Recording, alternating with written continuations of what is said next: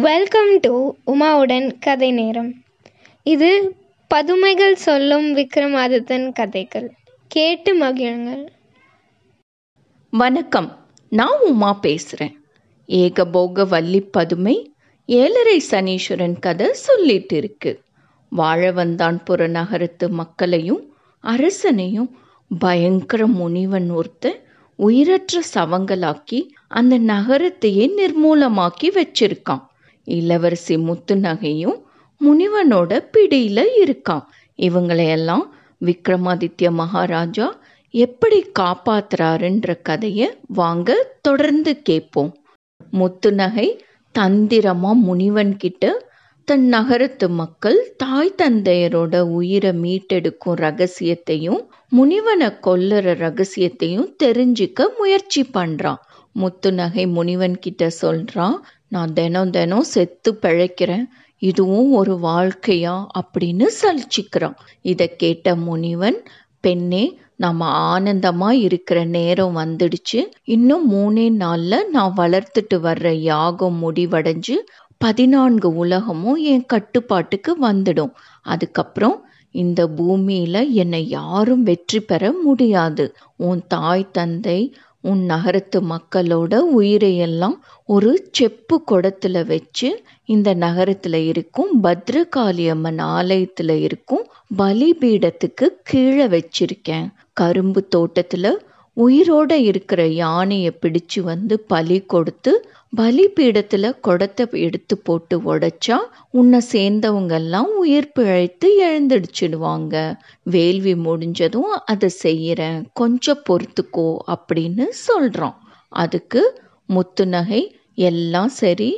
ஆனால் யுத்தம் செஞ்சு நேரடியாக வெற்றி பெறலைனாலும் தந்திரமாக யாராவது உங்களை வெற்றி கொள்ளக்கூடும் அல்லவா அப்படின்னு கேட்கவும் அவ மேலே இருந்த ஆசையின் காரணமாக அறிவிழந்த முனிவன் தன்னோட ரகசியத்தை எல்லாம் சொல்கிறான் பெண்ணே என்னை வெற்றி கொள்ளணும்னா என் தலையை ஒரே வெட்டா வெட்டி ஒரு துளி ரத்தம் கூட கீழே சிந்தாம குடித்து நான் வளர்த்துட்டு வர்ற வேள்வியில என் தலையை போடணும்.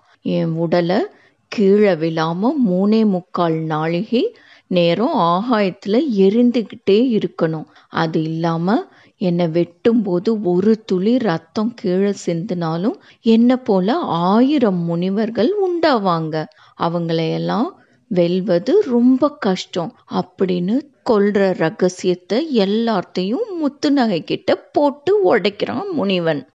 இதையெல்லாம் பள்ளி உருவத்தில் இருந்து கேட்டுக்கிட்டு இருந்த வேதாளம் வேகமாக போய் விக்ரமாதித்தன் கிட்ட விவரம் எல்லாம் சொல்லுது. ரெண்டு பேரும் சேர்ந்து முனிவனை கொல்றதுக்கு திட்டம் தீட்டுறாங்க. அரசனே அந்த முனிவன் சாயங்கால நேரம் வழக்கம் போல அரண்மனைக்கு திரும்பி வருவான். அப்போ நீங்க ரெண்டாவது கதவு மறைவில் உருவிய வாளோட ரெடியா நின்றுட்டு இருங்க. அவன் முதல் வாசலை கடந்து வரையில பள்ளி உருவத்துல இருந்து நான் சத்தம் போட்டு உங்களுக்கு சொல்றேன். முதல் வாசலை கடந்ததும் நான் கதவை படீர்னு சாத்துறேன். சாத்தியது யாரா இருக்கும்னு அவன் திரும்பி பார்ப்பான். அப்போ ஒரே வெட்டா அவன் தலைய வெட்டிடுங்க. நான் ரத்தத்தை குடிச்சு தலையை வேள்வியில் போட்டுடுறேன்.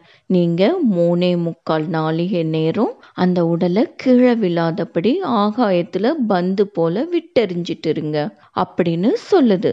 அது போலவே விக்ரமாதித்யனும் வேதாளமும் கவனமாக காரியத்தை முடிக்கவும் முனிவனை கொன்னுடுறாங்க. பின்னர் சோலையில் இருக்கும் யானையை பிடிச்சிட்டு வந்து பத்ரகாளி அம்மன் கோயிலில் இருக்கிற பலிபீடத்தில் பலி கொடுத்துட்டு சொப்பு குடத்தையெல்லாம் எடுத்து பலிபீடத்தில் உடைக்கிறாங்க. பின்னர் முத்துநகை இருக்கிற அரண்மனைக்கு வந்து முத்துநகையோட அறுபட்ட தலையை ஒட்ட வச்சு பிரம்பால தட்டி எழுப்புறாங்க.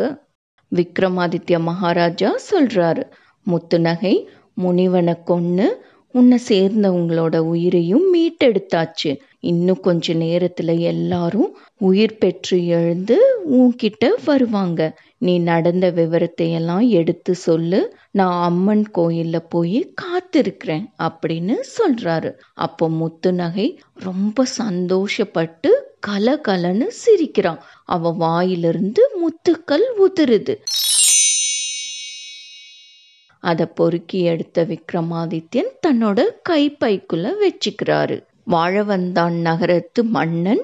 வாரணகேசரி மந்திரி மக்கள் எல்லாரும் உயிர் பெற்று எழுந்திருச்சு வந்து முத்து நகை கிட்ட நடந்த விவரத்தை எல்லாம் கேட்டு தெரிஞ்சுக்கிறாங்க. முத்து நகையும் அவங்களையெல்லாம் அழைச்சிக்கிட்டு பத்ரகாளி அம்மன் கோயிலுக்கு கூட்டிட்டு வர்றான். வாரணகேசரி ராஜன் விக்ரமாதித்யனை வரவேற்று யானை மீது ஊர்வலமா அழைச்சிட்டு போய் நல்லதொரு சுப முகூர்த்த நேரத்தில் தன்னோட பொண்ணு முத்து நகைய விக்ரமாதித்ய ராஜாக்கு திருமணம் செஞ்சு வைக்கிறான் முத்து நகை அளவற்ற மகிழ்ச்சியால மறுபடியும் கலகலன்னு சிரிக்கிறான். முத்துக்கள் உதிரவும் விக்ரமாதித்ய மகாராஜா அதை பொறுக்கி எடுத்து தன்னோட கைப்பைக்குள்ள போட்டுக்கிறாரு. விக்ரமாதித்ய ராஜா தாம் மதுராபுரி கிளம்புற சமயம் வரவும் தன் மாமனாரான வாரணகேசரியிடம் விடை பெற்று மனைவி முத்து நகையை அழைச்சிக்கிட்டு மதுராபுரிக்கு வர்றாரு. முத்துநகைய தன்னோட மாளிகையில ரத்ன மாலையோட விட்டுட்டு ஆதித்யனா ஒரு மாதிரி மன்னன் மதுரேந்திரன் கிட்ட வந்து முத்துக்களை சமர்ப்பிக்கிறாரு. உங்களுக்கு ஞாபகம் இருக்கா? மன்னன் மதுரேந்திரன் ஆதித்யனோட மாளிகையில இருக்கும் ரத்ன மாலைய தன்னோட அரண்மனைக்கு கூட்டிட்டு வர்றதுக்காக ஐடியா பண்ணி ஆதித்யனை வாரணாபுரத்துக்கு முத்துக்கள் வாங்க அனுப்புறான். முனிவனோட சாபத்துல ஆதித்யன் அங்கேயே மாட்டிக்குவான்னு நினைக்கிறான். ஆனா ஆதித்யனா இருக்கும் விக்ரமாதித்ய ராஜா தன்னோட வீர பிரதாபத்தால வெற்றியோட திரும்பி வர்றாரு மறுநாள் பொறாமையே உருவான சேவகர்களான கார்கோடகனும் கோடிகனும் ஆதித்யனோட மாளிகைக்கு வரவும் முத்து நகையோட அழக பார்த்து வியந்து போய் மன்னன் மதுரேந்திரன் கிட்ட ஓடி போய் சொல்றாங்க. அரசே இது என்ன அதிசயம்? ஆதித்யனை முத்துக்கள் வாங்கிட்டு வர சொல்லி அனுப்பிச்சா முத்துக்கள் மட்டும் இல்லை முத்துக்களை உற்பத்தி பண்ற முத்து நகையையும் கூட்டிட்டு வந்து தன்னோட மாளிகையில வச்சிருக்கான். அவ ரத்ன மாலையை காட்டிலும் பல மடங்கு பேரழகியா ஜொலிக்கிறான்னு சொல்றான். உடனே மன்னன் மதுரேந்திரனும் தன்னோட கண்களால ஒரு முறை முத்து நகைய பார்க்கணும்னு ஆசைப்பட்டு முன் போலவே கோடிகனா வேஷம் போட்டு ஆதித்யனோட மாளிகைக்குள்ளார தந்திரமா புகுந்து மறைஞ்சு நின்று முத்து நகைய பார்க்குறான் பார்த்ததும் அவன் மேல ரொம்ப பிரியப்பட்டு அவளை எப்படியாவது தன்னோட அரண்மனைக்கு கூட்டிட்டு வரணும்னு ஆசைப்படுறான். தன்னோட விருப்பத்தை மந்திரி கிட்ட சொல்லி யோசனை கேட்கவும் மந்திரி சொல்றாரு அரசே இதுக்கு ஒரு வழி இருக்கு.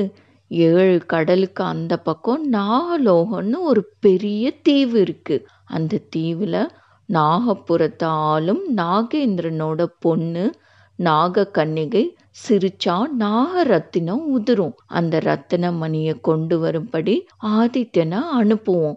ஏழு கடல் தாண்டி செல்ல அவனால முடியாது. அப்படியே கடந்து போனாலும் நாகப்புறத்தை போற வழியில விஷம் பரவி இருக்கு.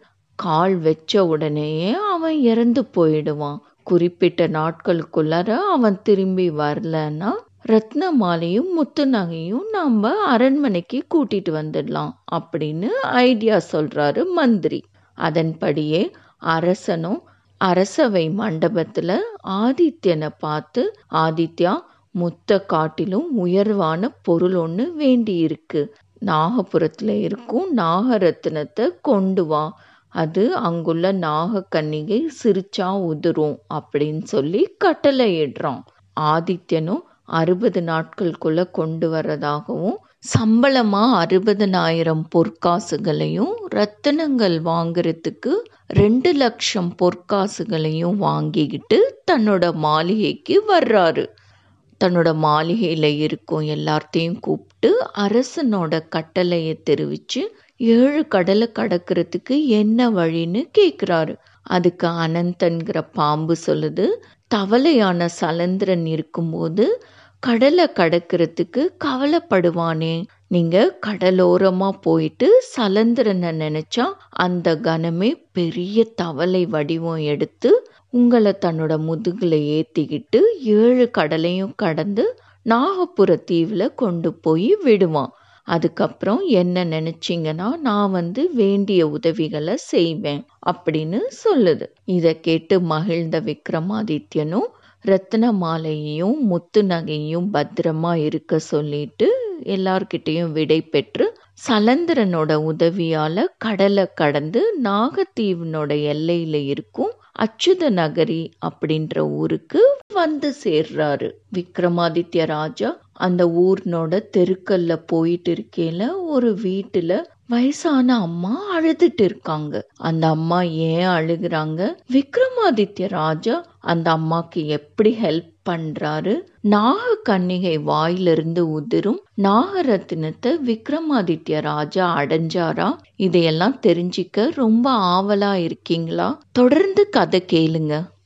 கேட்டதற்கு நன்றி. Enjoy listening and subscribe to உமாவுடன் கதை நேரம். உங்களோட கமெண்ட்ஸை உமாவுடன் கதை நேரம் ஃபேஸ்புக் இன்ஸ்டாகிராம் அண்ட் ட்விட்டர் பேஜஸில் ஷேர் பண்ணுங்கள் அதோட லிங்க்ஸ் டிஸ்கிரிப்ஷன் பாக்ஸில் இருக்குது நன்றி.